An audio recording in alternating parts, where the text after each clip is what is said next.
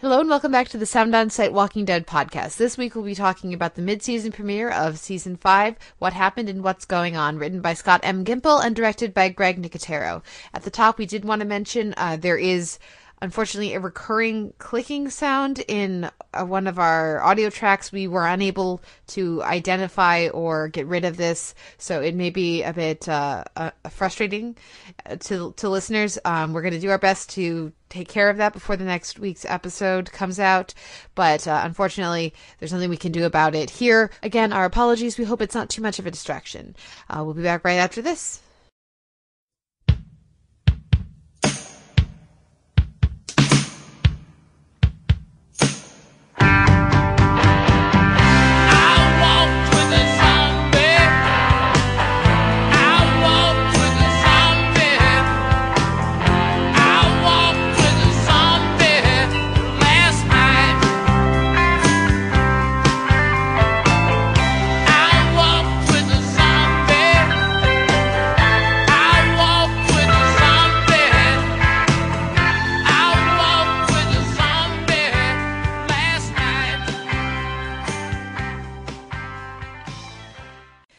Welcome back to the Sound On Sight Walking Dead podcast. I'm Kate Kulzick, TV editor of soundonsight.org, and I'm joined as ever by my fabulous co-host, the co-creator and general editor, general editor, really it's editor in chief. I just like the general editor thing of soundonsight.org. That's Mr. Ricky D. Ricky, how's it going?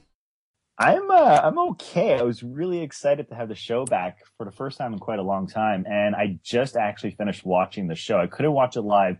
First time I haven't watched a show live in maybe five years. so uh, yeah, I was a day behind. I just finished watching it. I'm a little traumatized. And uh, now I'm, I'm, not too sure. I'm happy I'm that the show's back. well, we're going to talk about that. Um, we should mention up at the top, of course, that this is going to be an episode, uh, podcast episode, just looking at the mid-season premiere of of season five. You know what happened and what's going on. There will be no spoilers for things that are yet to come. For us on the podcast, we include the previously on, or sorry, the next week on trailer as a spoiler. So we're not going to talk about that. We're only going to talk about this. Uh, Ricky, you have read the comics. I have not read the comics. We will discuss comics things again, only if it's not going to be a spoiler. We're very spoiler aware here at Sound On Sight. Um, with that out of the way, this for me, I, I, I have to be honest, I was not super excited for The Walking Dead coming back just because we there's a lot of TV going on right now. It's nothing like what April's going to be. April's going to kill me, but um, I just wasn't ready for it to come back because there's too much other stuff on. And unfortunately for me, that was compounded when we started this episode, and it just the you know, I was sitting there wanting to be watching so, some other things, but knowing, no, I need to watch this live. I need to make sure I'm not spoiled. I need to, you know, have that experience. Uh, and the first thing we open with is just people, you know, crying and there's digging in dirt. I was like, ah, oh, son of a beasting. We're back in the depressing, dark, dreary world of The Walking Dead. And that is very appropriate. I mean, if they weren't acting and behaving that way or feeling that way, it would feel completely wrong and like a betrayal of their relationship with Beth. Uh, and of course, what happens later in the episode as well. But, but I don't know. I just wasn't ready for the emotional brutality of the dourness of what this show is. I think I needed another month off. Yeah, I don't know if it's because you need another 30 days off, or I think it has more to do with the fact that this is the first episode of the second half of this season. We haven't watched this this TV show in, in so long, and they open up with like the most depressing episode to date yet. And I think you're right. I, I, I think like you know, knowing that there's several shows that we can watch on Sunday night. Plus, I don't, I don't really care about the Grammys, but you know, some people do. There's a lot going on uh-huh. on Sunday nights, specifically this past Sunday night with Better Call Saul and HBO's Looking and Girls and so on and so forth. And well, and they all just like the the HBO lineup just put your heart through the wringer last this week too. It was just, it was a very emotional and heartbreaking night of television. I wanted to be watching like Broad City or something. I needed some happiness after this. Exactly. Broad City or Adventure Time is the best way to follow up on this episode. So yeah, so I don't know. Part of me thinks that, you know, and I just watched it tonight to be fair. I didn't watch it last night, but still it was, as you said, an emotionally, an emotionally devastating weekend for TV or week, I would say. Um, so I'm not entirely sure if that's why I have mixed feelings about this episode. I think, in all honesty, just to start off positive, I think that this is by far the best directed episode yet. And I think Bear McCreary delivered his best soundtrack. Like, I think the music for this episode is fantastic. And we can start by talking with the opening montage. It's an interesting choice of camera work and effects to open up the mid-season finale, you know, showing a series of picturesque settings and comforting locales that tra- transition from the pre-apocalypse, pre-Walker days to the current landscape or hellscape. And you get, you know, the shots of, um, of the shovel digging in the dirt, a framed picture of a house with blood flowing on it, photographs of Noah and his family. Uh, you get like, you know, moving trees in slow motion and lots of crying. You hear, you, you hear Maggie crying. And so I gotta admit that the opening was pretty, pretty well edited, well shot, uh, beautifully scored. And it was a great way to open up the episode because it makes us, the viewers, think that that must be the funeral for Beth because the last time we checked in on The Walking Dead, she died at the end of the episode. But then as you start seeing the photographs of Noah and specifically the photo- photographs of him and his family when he was younger before the zombie apocalypse, then you start thinking it's foreshadowing of what's to come and Noah's going to die in this episode. And so the whole entire time I'm thinking, you know, Noah is, is going to die. You know, I mean, we just got introduced to this character. Nobody really cares about Noah at this point yet.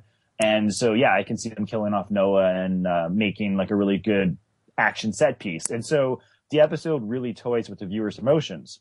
But, and I, I guess we're going to have to talk about this eventually, but uh, I'm not entirely satisfied with the way they killed off one of the most popular characters, probably the most, I don't know, I, I don't know if I should call him the best actor on the show.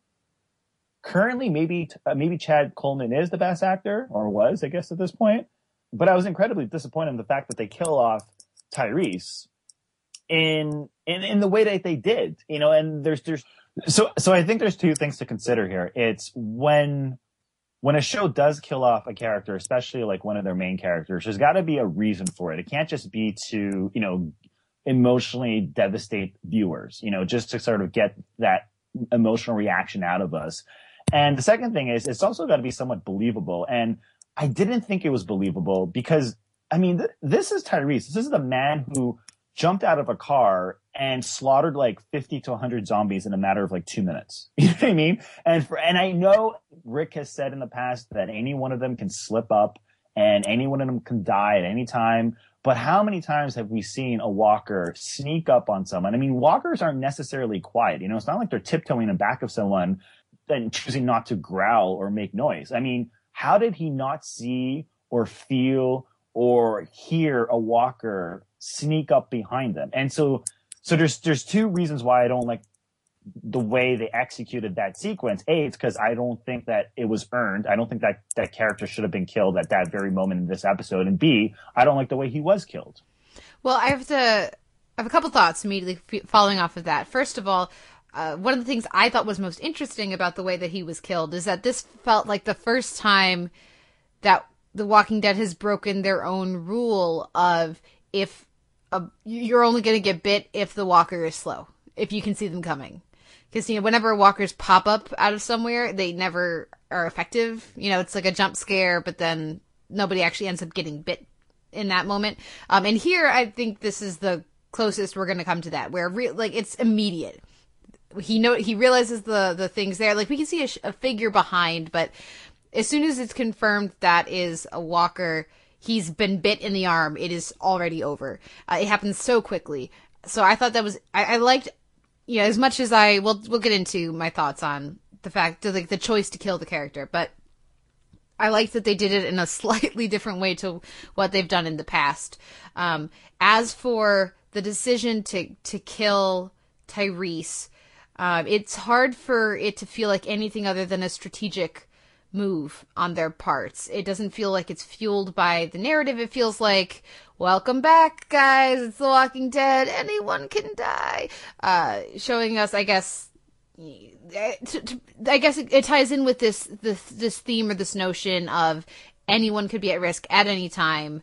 Um, the it doesn't matter how much we like you, it doesn't matter how much of a badass you are. If you ever let your guard down for any one second, even the strongest person can get taken out by the puniest, tiniest walker uh, on the earth who's somehow super strong.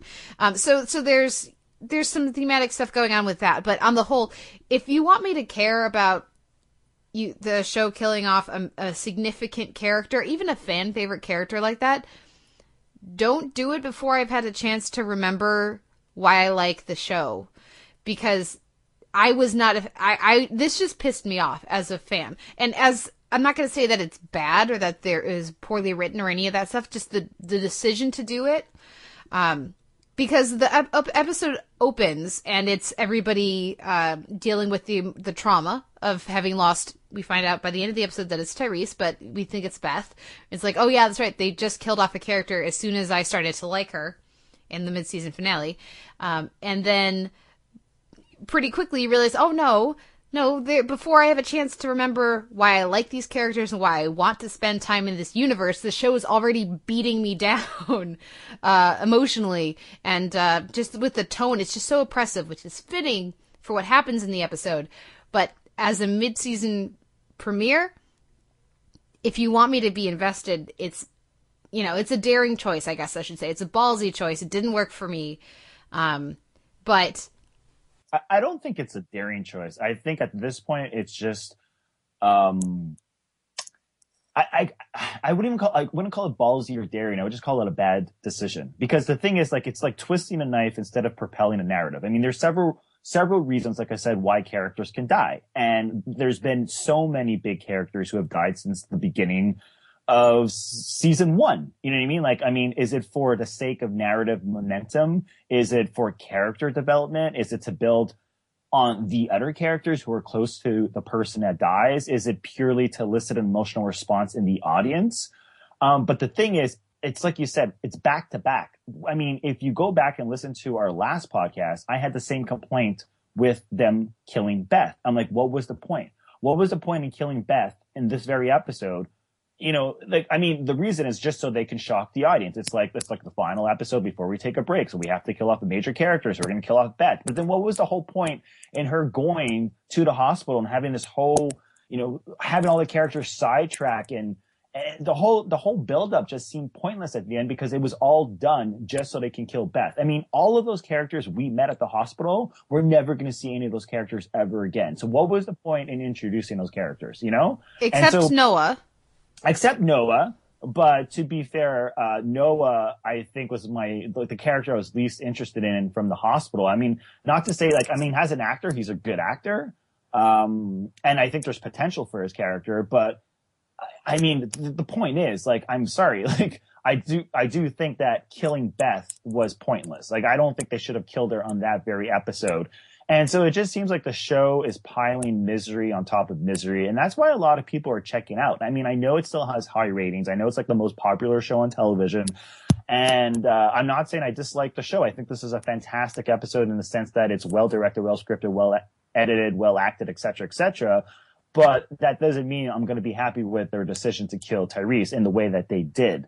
And so um, I just think that the main issue here for me is the fact that it's back to back. You know, it's Beth and now it's Tyrese and it just feels unearned. And the thing about Tyrese is if you think about it, what exactly could or would they do with Tyrese? You're talking about a character as interesting as he started has become less and less interesting throughout the last season or two because ever since he decided that he would no longer kill or be violent and he would be a pacifist, what do you do with that character in this kind of a setting?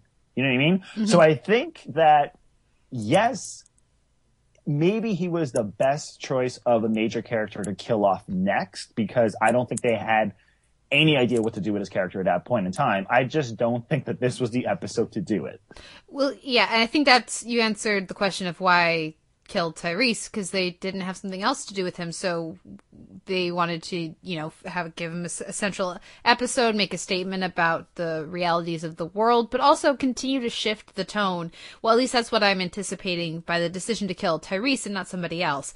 Continue to shift the tone darker and darker. Let's not forget that the last two characters they killed off were Bob like the only optimist in the group, the only sunny dispositioned person really left on the show, followed by Beth, the the adorable little white girl who sings, uh, and then followed by Ty- Tyrese, the only interesting character who is not like uh, obsessed with violence at this point. Even Sasha has become very, uh, you know, rageful, full of rage. Um, and so by taking away one by one the elements in the group that are, that are going to steer the dynamic of the group, or if you want to say the, the soul of the group in a more positive direction, we're left with, you know, a, a discussion of, of rage and anger that we get with with Rick and with Glenn in this episode. Glenn's no longer Mr. Sunshine. There's nobody left in this group that is going to, you know, push them in a direction of maybe there is hope, maybe there is a point to everything we're doing. Maybe it this is a terrible world that we live in, but that doesn't mean that we should be consumed with that, uh, with all the negativity that surrounds us. Um, so I think part of my, you know, not ex- lack of excitement about the season moving forward, the mid-season, I guess, moving forward is is that element. I'm anticipating again more and more dreariness and more and more darkness. But, but but does the show really have to remind viewers that anybody can die at any time? I mean, it's pretty much been established since day one. You know what I mean? And and it feels like it's like it, it feels like they wanted to start off this second half of the season with a major character dying just so they can shock viewers and be like, you know what, nobody's safe. But we know nobody's safe. Well, You know ex- I mean? but but but Ricky, we've specifically said on this podcast that everyone was safe. There was no one that they were going to kill. We were just talking about that at the end of the the first half of this season. We are like, well, they're not going to kill Rick because they're not, they're not going to have him leave Carl. They're not, you know, like we went through the list of characters and pretty much everybody felt safe. So while in the world we know the dangers of the world, I don't know that I believed that they were actually going to kill off anyone.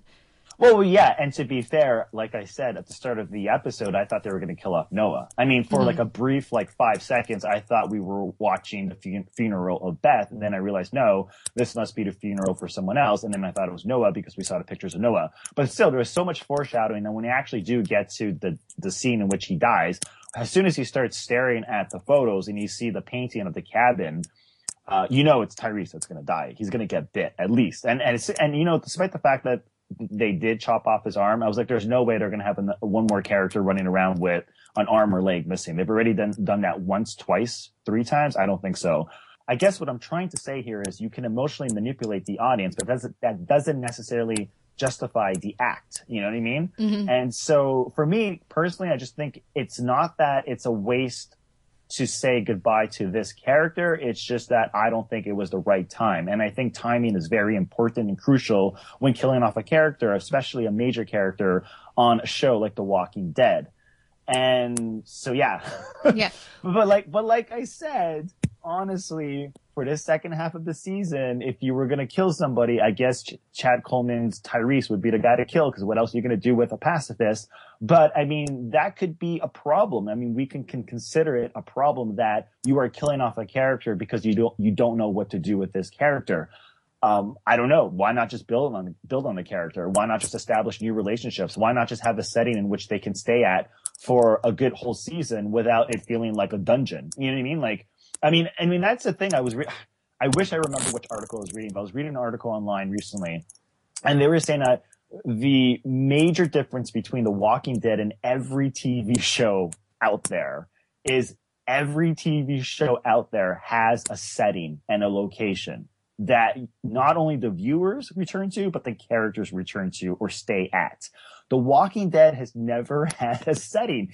It's had a setting that lasted like, you know, like half a season, but it's never had a setting for the show. You know what I mean? And I, that's the show. That's the nature of the show. That's the nature of the comic book. They're always on the move, but that's what's odd about it. And so we've talked about this so many times on the podcast and where I've said that this show is still ahead of its time in many ways. It's groundbreaking in many ways and it's doing things that other TV shows don't do in many ways.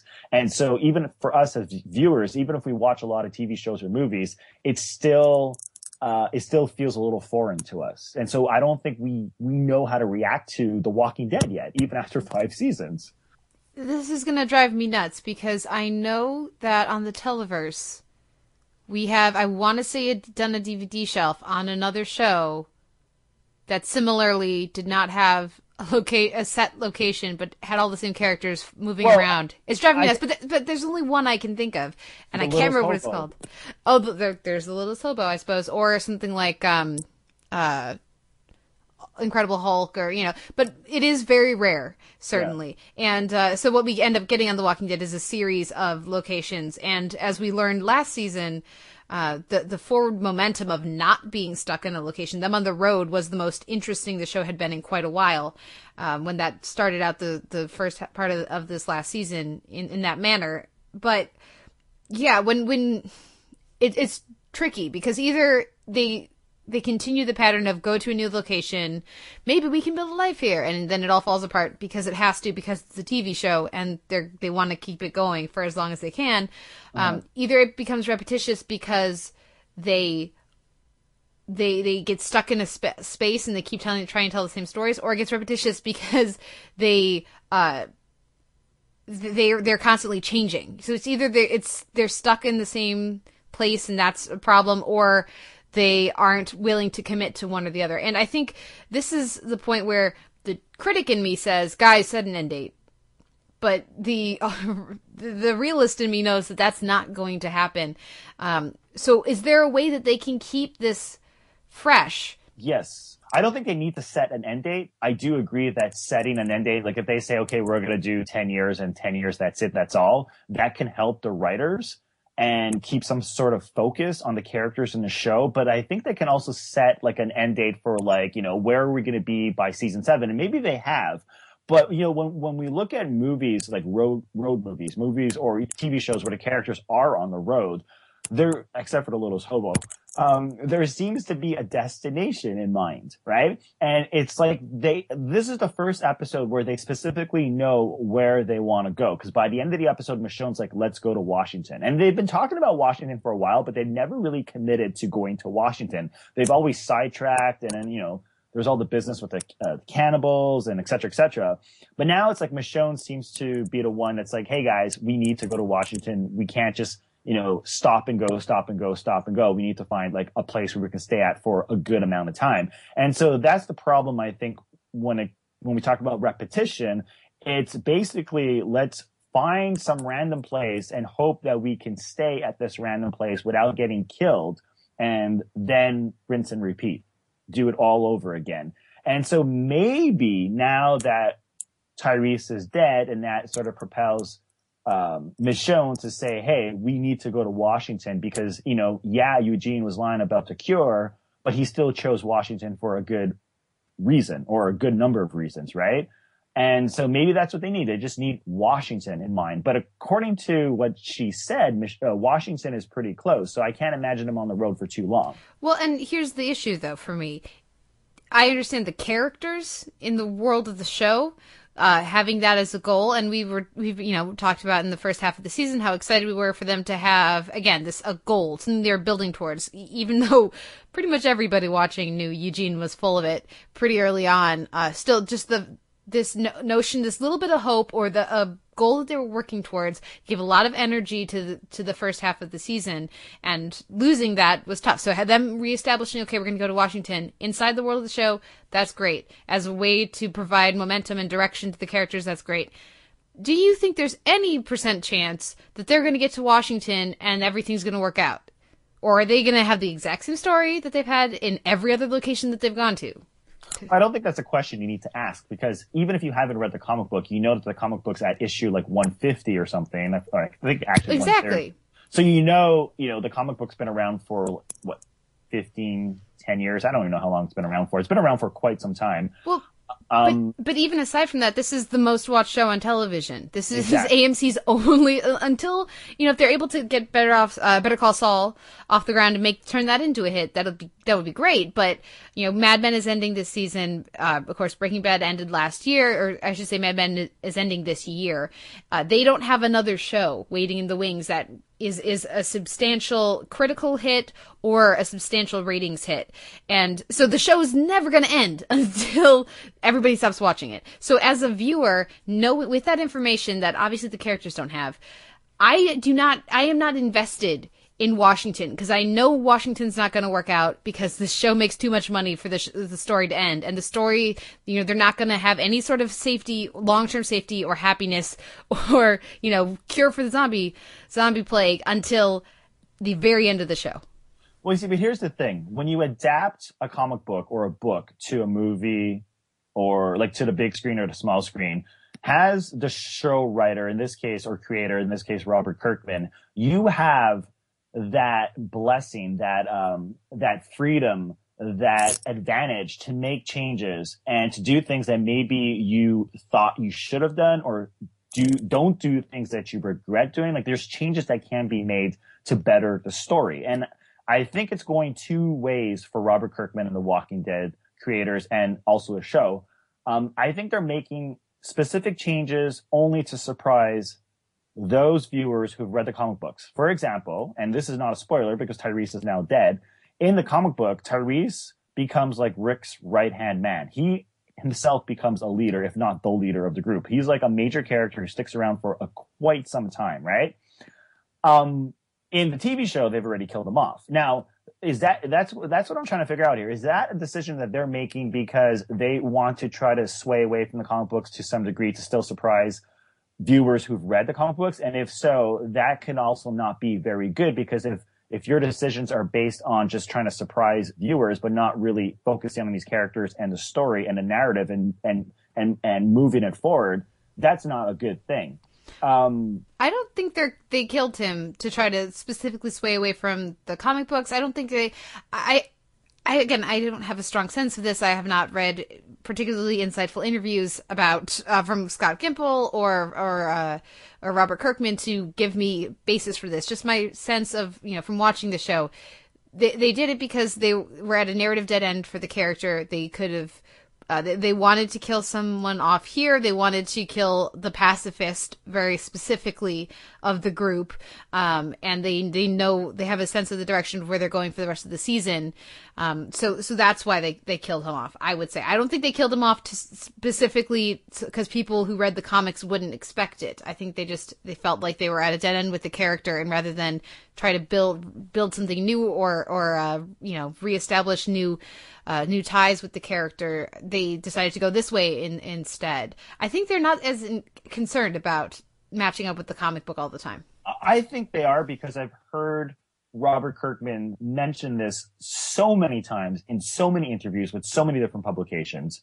Um, and the thing is, yes, I agree. They, like I said, like 20 minutes ago, they killed Chad Coleman's character Tyrese because what were they going what, what would they do with his character at this point? Now he's a pacifist and he's changed so dramatically from the character in the comic book, but they are changing these characters like Andrea, like Shane, like Tyrese, these major characters in drastic ways from the comic book. So they are purposely changing things from the comic book, comic book, which is great. And I think they should, but sometimes I do think that the decisions are based upon like the idea of like trying to surprise viewers. And I could be wrong because I don't write the show. I'm not in the writer's room. But um, the point I was going to try to make here, going back to your question, there's lots of movies that have been released recently, like over the, especially like the last five years, like horror films that have broken away from the tradition of say the zombie film or the vampire film like they're horror films they're genre films but they do something new and different with these characters with these monsters etc etc just because you have a show called The Walking Dead doesn't necessarily mean you have to have a whole half season or full season revolving around a bunch of walkers like that try to eat your flesh and eat your brains or what have you, and or having a villain like the governor show up and try to kill everybody or what have you. There are so many interesting things that they can still do around the genre, even if it is a zombie show. And I don't know. Like I, I think the thing about this episode and the reason why I still do think that this is a good episode, um, is because of the way it's directed, the way they, and not in just, not only in this episode, but in recent memory, like specifically this season, they've been experimenting a lot. And I like the fact that they are experimenting because I think they need to. They need to try new things. They can't just always do the exact same thing. And I'm talking about not just experimenting in, in the editing and the montage sequences and the camera work and the cinematography and in the soundtrack, but also what they're doing with some of the characters. And this, episode, we get that dream sequence. And it's not the first time we've had a dream sequence in the Walking Dead TV show, but this is by far the dream sequence that took the most amount of screen time. I mean, I would say that that dream sequence takes up at least 15 minutes of screen time, if not more. I don't, I don't know how you felt about the dream sequence because I know a lot of people don't like dream sequences. Um, but I thought it was a really interesting choice. Well, and I don't, for me, I don't think of it as a dream sequence. I enjoy dream sequences when they're done well. Um, I would point to uh, Buffy and I would point to uh, The Sopranos as two shows who are excellent at dream sequences. Uh, for me, this is much more hallucination. This is seeing, you know, so I, I, connected it more with uh, rather than his subconscious trying to talk to him at, uh, through sleep, but more just he's he's seeing the specters of his friends who have gone Um, because he knows that he's dying, and and that it did really work for me. I liked this this doubt that we see with within Tyrese as he comes to the end of his life. I mean, the, the the having the governor come back in this context, I thought really worked. This is the most the governor has worked for me in like probably most of the entire run of the show. But having him be the manifestation of all of Tyrese's doubts and the fact that he was on the governor's team for a while, he didn't realize, but he was, and so there's certain elements of just going back seasons worth of drama and and bloodshed that he you know still carries with him. It would have been nice to see that while he was alive. But it, you know, this is a good as good a time as any to bring it up, I suppose. And it was just wonderful to see Lawrence Gilliard Jr. back as Bob, just to get that smile back again. I really liked that they they took that approach. I do have to mention though, um, after because we do spend you know a not insignificant amount of time or a number of lines of dialogue, I guess, talking about forgiving Carol and how could you even be friends with her after this?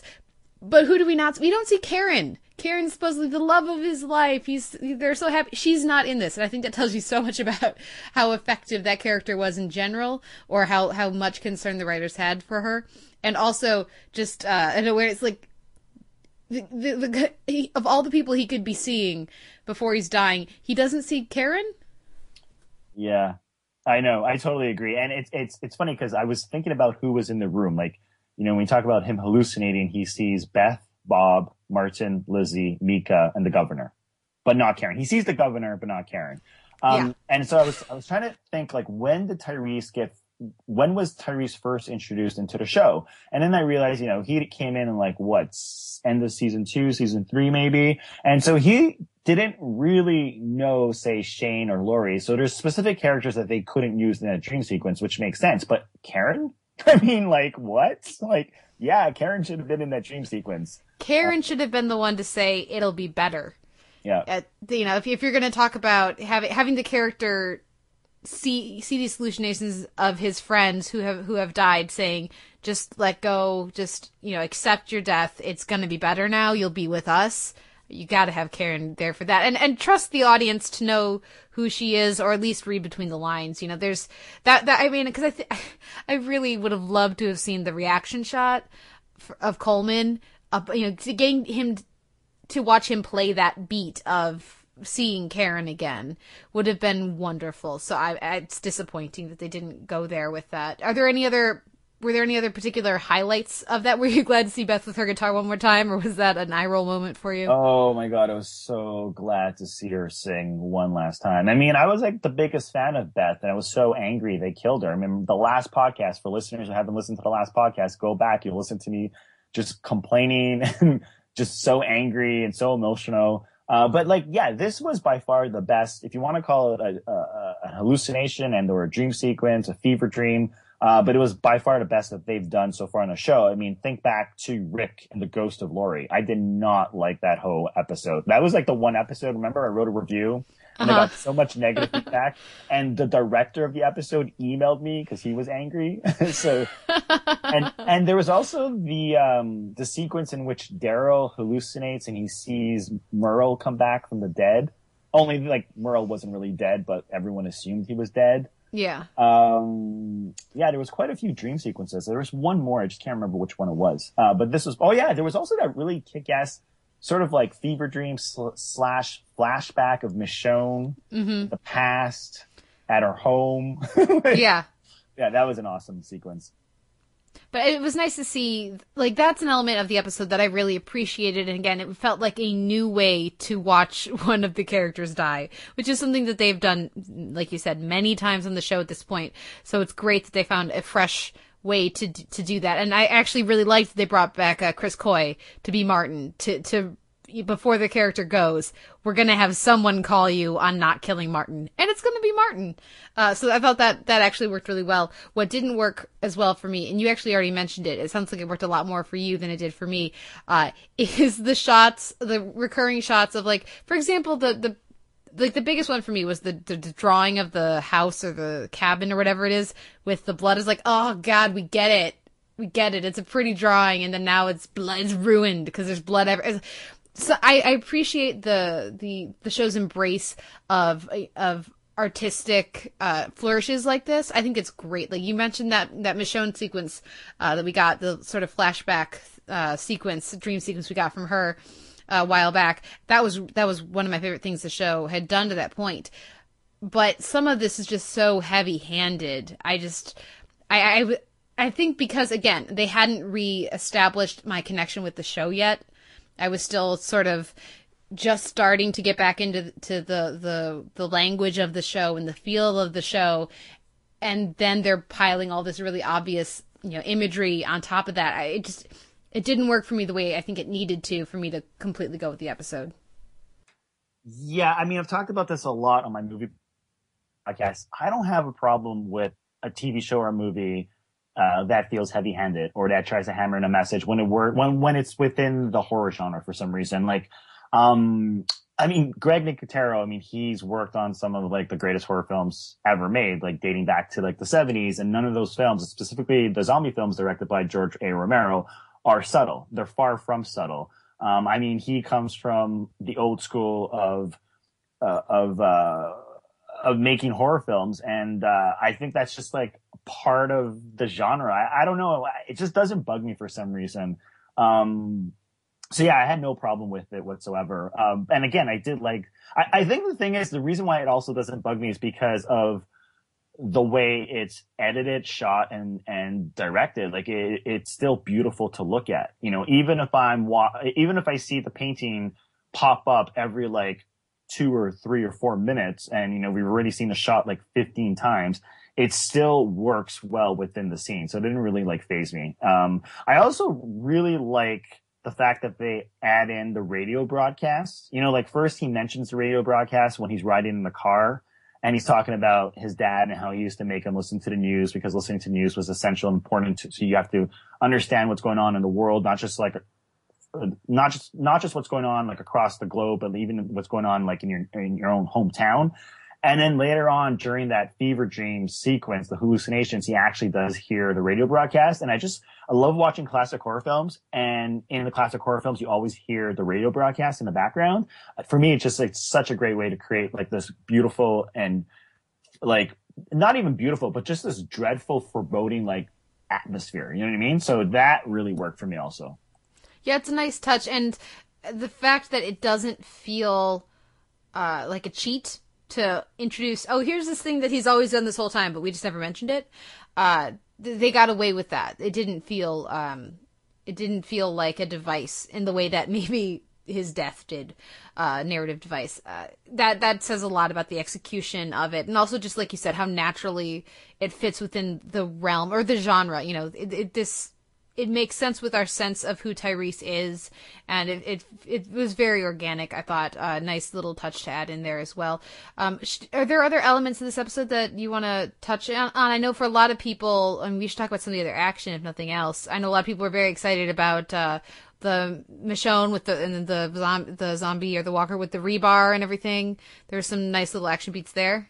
Yeah, I mean, if you want to talk about uh, additional foreshadowing flourishes that I really liked, uh, um, I don't know. There's just so much good stuff to mention. Like, I really love the slow motion when um, you see the zombies burst through like the locked gate because they open up the gate and you kind of get a shot. It's like the point of view of Tyrese, and then he watches Rick Michonne and and everyone else just kill the zombies, and it's all in slow motion. Um, I love like that point of view shot. I also like the way just abruptly, like right away, cut, and we get to see Michonne chop off his arm. Like, you know, it just right away breaks away from his fever dream and boom, his arm's off.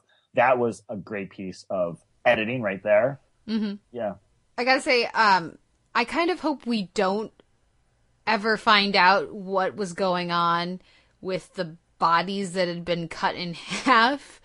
Uh, I I kept I was trying to think of how of what could possibly be an explanation for that, and I can't come up with one uh, other than some really fucked up people. Excuse my language. Um, do you do you think that's something that's going to come back, or do you hope it's just sort of uh, something left to our imaginations? God, I hope not.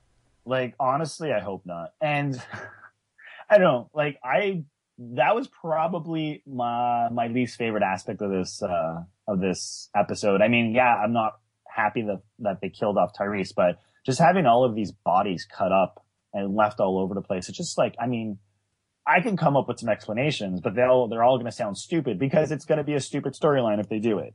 so um, yeah, let's hope they stay away from that. I actually want to know what you think of Rick, Glenn, and uh, was it Michonne's speech when you know Glenn and Rick are talking about you know did you actually think that you would find like hope here, people here, uh, and then Rick responds, well, I'm not really sure. Like, what did you think about their whole entire speech?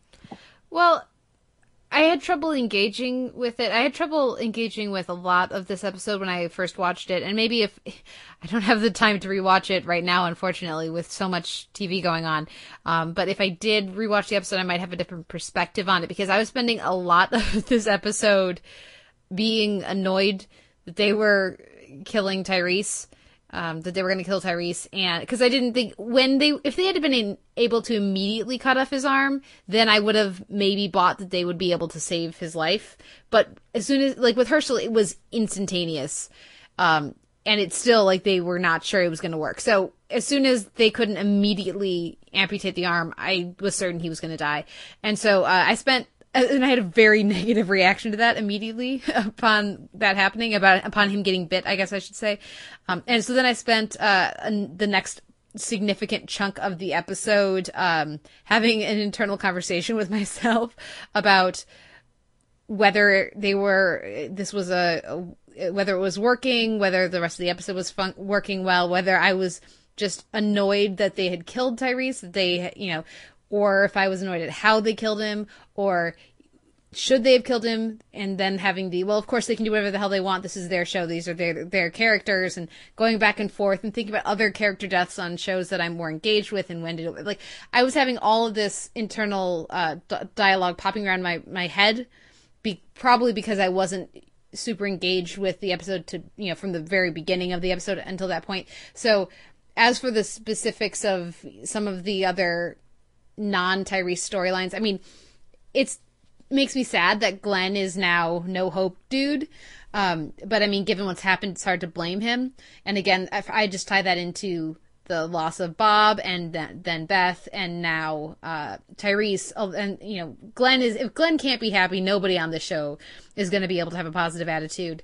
Um, and I don't know that I want to watch that and invite that into my home every week. Yeah, well, I think that's the major problem The Walking Dead has right now.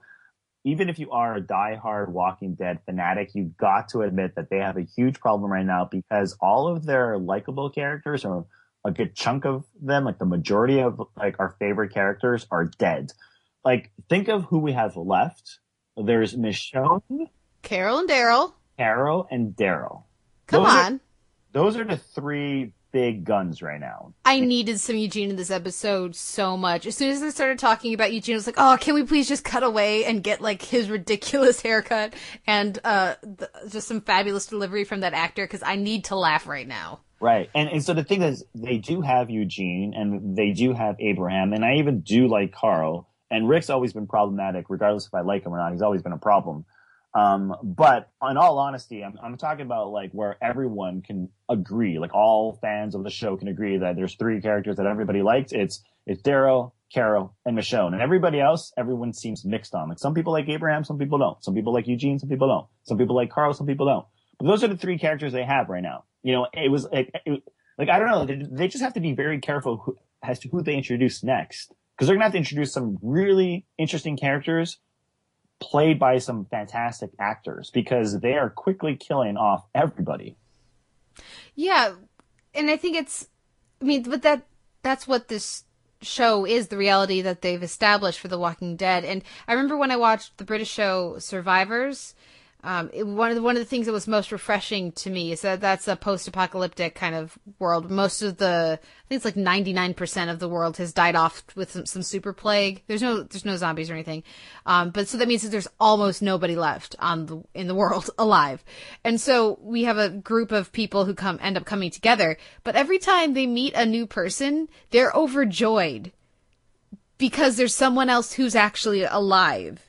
Yeah. Uh, and, and then they run into, there's, of course, there's bad guys, you know, you know, just they're basically the equivalent of the governor. Characters like that have you risen to power in certain areas, but they're still so glad that there's anybody else that they have found. Um, and that was just such a refreshing thing for me when I first watched that series. It would be wonderful to see some element of that here, but I don't know that it can. At this point in the show, season five, their tone is so firmly established. I don't know that they can add even one character who acts that way and have it feel natural. Yeah, and, the problem is, is you coming from someone who's read the comic book. Like again, th- this isn't really a spoiler. Andrea and Tyrese are still alive. You know what I mean? Like, like you killed off two amazing characters played by two fantastic actors so early on in the TV adaptation of the comic series, and I'm just not entirely sure in this case with Tyrese, like why? Like there could have been a way to change his character and make good use of his character and make him interesting again. And I mean, even when he wasn't quote unquote interesting, we still love to see the gentle giant on the screen. You know, he sort of like was like the highlight reel sometimes. He would light up the uh the hour, like especially when you have a really dark and depressing hour, like Tyrese would walk in. He's so like big and massive, but so cute and cuddly, and he would and he would hold of... baby Judith, and you yeah. go, "Aw." Well, I mean, and and I guess it, it is a contrast, a tonal. Con- he, Tyrese felt like a, a tonal contrast to what so much of the show was arguing for the philosophy that so much of the show embraced or so many of the characters embraced. It was like, no, here's a guy who is the giant teddy bear comparatively if he's not caving in your skull with a hammer, you know. Uh and this kind of person can survive too in this world. It doesn't have to be the cannibals and the governor. And the more that they remove any other option there, uh, the more limited the, the show feels tonally, and the less that they, there can be a discussion about philosophy because only one point of view is being left alive. And I guess that's the best way to end the podcast because thus is my point why it's a bad decision because in that dream sequence or fever dream or hallucination, he's talking to the guy that he quote unquote should have killed back at the cabin, but didn't kill and lied to Carol and everyone. And of course, he was the reason why the cannibals caught up with Rick and the gang and they chopped off Bob's leg, et cetera, et cetera. You know, everyone knows the story. But having that character like repeat and repeat that, you know, I told you you were going to die because you're the guy to save babies and guys like you don't survive in this kind of world. And I'm like, well, why the fuck am I watching a show? Because I don't want to watch a show which is horrible people. I mean, and, and it's funny because I was having this big discussion with my coworkers today and I was trying to, like, I've been recommending all these shows. And so, you know, I recommended like, um, Looking and Girls and. Go watch Jane and, the Virgin. You know what? I'm going to have to recommend Jane the Virgin next because they all hate these shows because they don't want to watch shows about terrible people. Because it's one thing to watch a movie and it's like a one time thing, but it's another thing to invite these people into your home each and every single week for 10 weeks or 24 weeks or 16 weeks or what have you. And so that's the problem with this episode. That's why it really, really didn't work for me because yeah, it's kind of like a slap in the face. It's like, hey, this one character who's so full of love and hope, who's like the good guy, who's the guy that saves the baby. Yeah, you know what? It's true. He won't survive the zombie apocalypse because of the choices he makes. And so that leads me to wonder, like, what are we going to get in the next like seven or eight episodes or the next like 10 seasons? Are we just going to watch everyone turn really dark and evil and just become like the governor? Well, here's the thing. And again, that's like putting on my seen way too much TV, wasted childhood hat. Um, Daryl also will save the baby, and Daryl's not going anywhere. Oh, I feel very, very confident. I feel like the Norman Reedus fangirls would just like kill everyone if anything happened to Daryl. I have never been less concerned for a character's well being on a show than I am for Daryl on The Walking Dead, at least for the foreseeable future. Um, Daryl would save the baby. uh, I don't know, given if it's not his baby, I don't know where Rick is. I don't know that he necessarily would, but Daryl would save the baby. And apparently, we only get to have one of those on the show at any given time. Um, and it has to be the one who doesn't talk about how he always would save the baby. Um, yeah, I, I do. I do think this show is unbalanced in that conversation, but yeah, it's like I said, on Sunday night, there's all these other shows that are on, and obviously we're gonna keep wa- watching The Walking Dead. We have a podcast about it, um, but it it gets. I can't really recommend this show to people because it is so. It just grinds you down so much. It's not necessarily fun to watch. It's not necessarily entertaining. So uh, we'll see how long the viewers stick with it because apparently they're not going anywhere. No, no. And you know, it's funny, we mentioned this like several times on the podcast, but I think they should be taking notes from the Walking Dead video game series, uh, made by Telltale.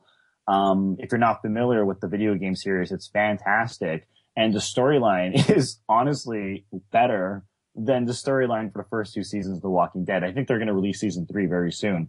And it's just amazing how the video game adaptation is so much better than the TV show. Not, and not to knock the TV show. Like I do watch the TV show. I do like the TV show. I love this episode. I just don't like the fact that they killed Tyrese. And I think a lot of people don't. I think I'm not alone here. No, I don't think you are either. Um, we'll see how the rest of the season plays out, uh, starting next week.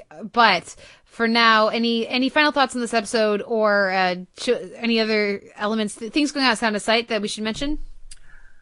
Um, Sound on Sight. There's always a lot going on over at Sound on Sight. I, uh, along with Simon Howell, your co-host of the Televerse podcast, recently ended our seven and a half year run of the Sound on Sight movie podcast.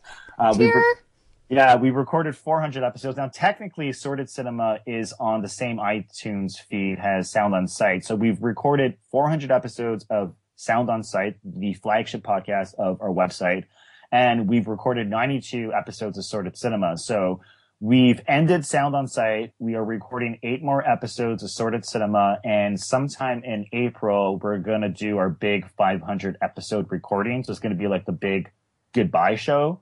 Uh, like the official goodbye show. Mm-hmm. Um, so yeah, we have a few more shows that should be released sometime within the next few weeks. And of course, Sordid Cinema is all genre films. So it's a lot of like discussion of horror movies and cult films. So I think people who like The Walking Dead should listen to our Sordid Cinema episode, even though there's only like eight more episodes left.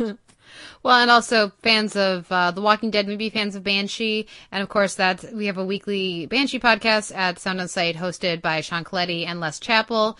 Um, so that might be something that people should check out. Also at Sound on Sight, there's always new articles going up um, in each of the different uh, sections of the website. So there's plenty of content there. If you want to listen to me talk about the rest of the ridiculous number of quality TV, like last week for comedy, just like forget about it. It was ridiculous. It was ridiculous how much good comedy there was on TV last week. Um, you can listen to my weekly everything else TV podcast, which is the Televerse, which I co-host with your co-host of Sound on Sight and Sordid Cinema, Simon Howell. Um, and yeah, I, th- I, think we'll, we'll leave it there. Normally we would have a guest for these episodes, but we wanted to start off, kind of ease into the mid-season, especially with with Tyrese's uh, death here, uh, with just the two of us, and we'll, we'll be back next week to look at episode ten of season five. Them slightly different title than what happened and what's going on. Uh, them, written by Heather Bellson and directed by Julius Ramsay. Um, but until then, thank you so much for listening to the Sound on Sight Walking Dead podcast. We'll be back next week.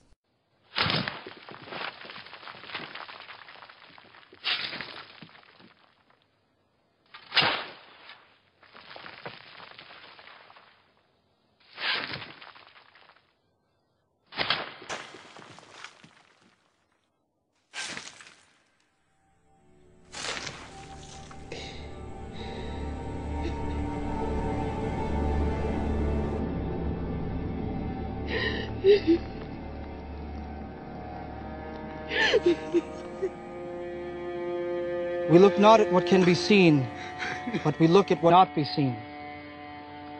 For what can be seen is temporary, but what cannot be seen is eternal. For we know that if the earthly tent we live in is destroyed, we have a building from God, a house not made with hands, eternal in the heavens.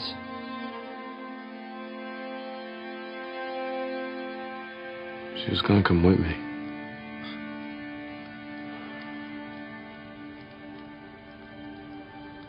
How far? Outside Richmond, Virginia.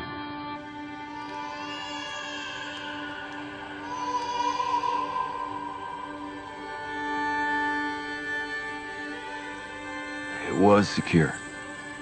It has a wall, homes, 20 people. Beth wanted to go with him. She wanted to get him there. It's a long trip, but if it works out, it's the last long trip we have to make. And what if it isn't around anymore? Then we keep going. Then we find a new place.